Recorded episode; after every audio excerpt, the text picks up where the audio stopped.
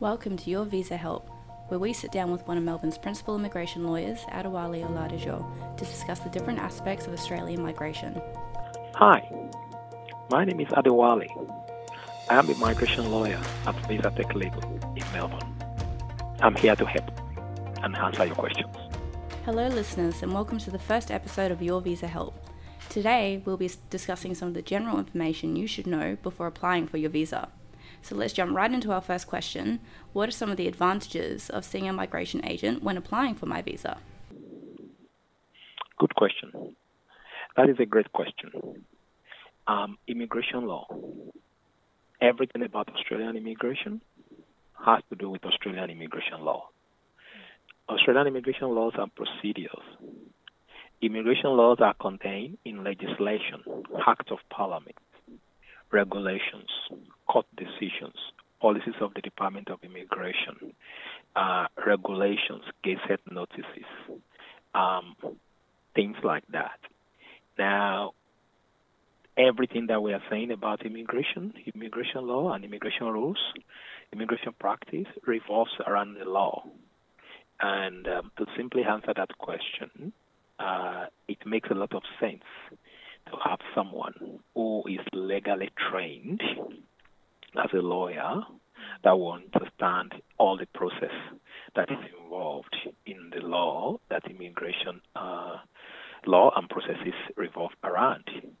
So, immigration lawyers are also registered by their respective state and territory uh, legal authorities like uh, law, law, institutes, and uh, they are all admitted into the Supreme Court of their respective states in Australia. They have a very high level of regulation. They hold professional indemnity insurance, and they are expected to follow certain rules of professional conduct. Uh, when it comes to immigration and uh, acting for people who are looking for visas and immigration outcomes, I suppose that somebody with such high level of training, as as well as integrity, uh, will be the best uh, positioned professional person that you want to trust your future with. Mm, definitely, I think immigration to Australia um, is very detailed, and the proceedings are very detailed. So to have someone who thoroughly understands that, like the, that topic, um, is worthwhile, and it's important having someone on your side. Correct. Absolutely. Yeah, definitely. Absolutely.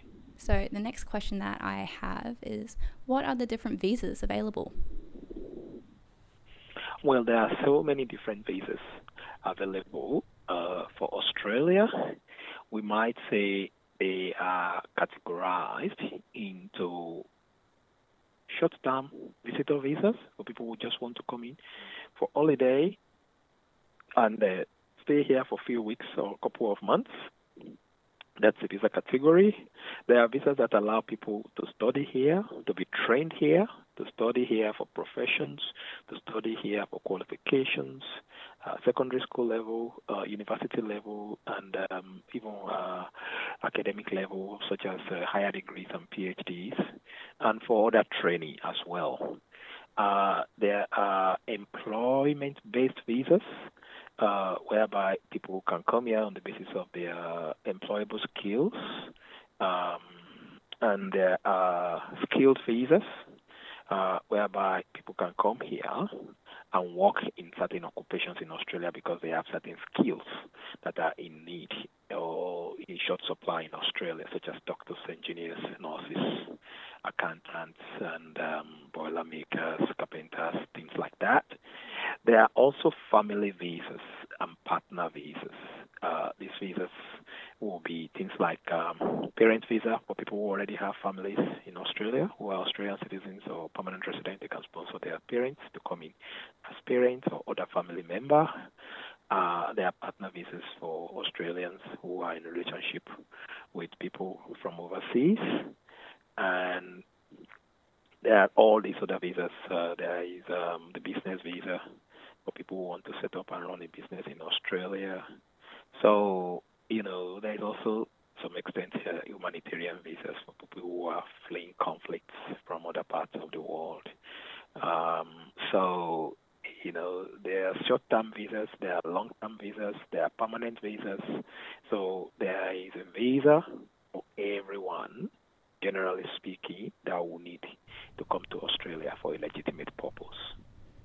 Yeah, fantastic. And for instance, say that I was a student who was studying in Australia and I've graduated from university and I'm now looking for an occupation. How long do I have until I need to change my visa?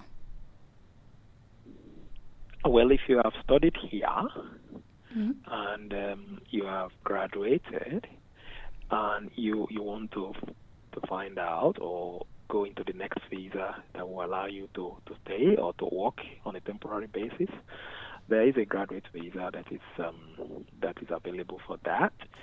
Uh, after you've completed your studies in Australia, you have to meet the requirement of um, study in Australia requirement, which is basically you need you will have had to complete at least two academic year of studies in Australia. Mm-hmm.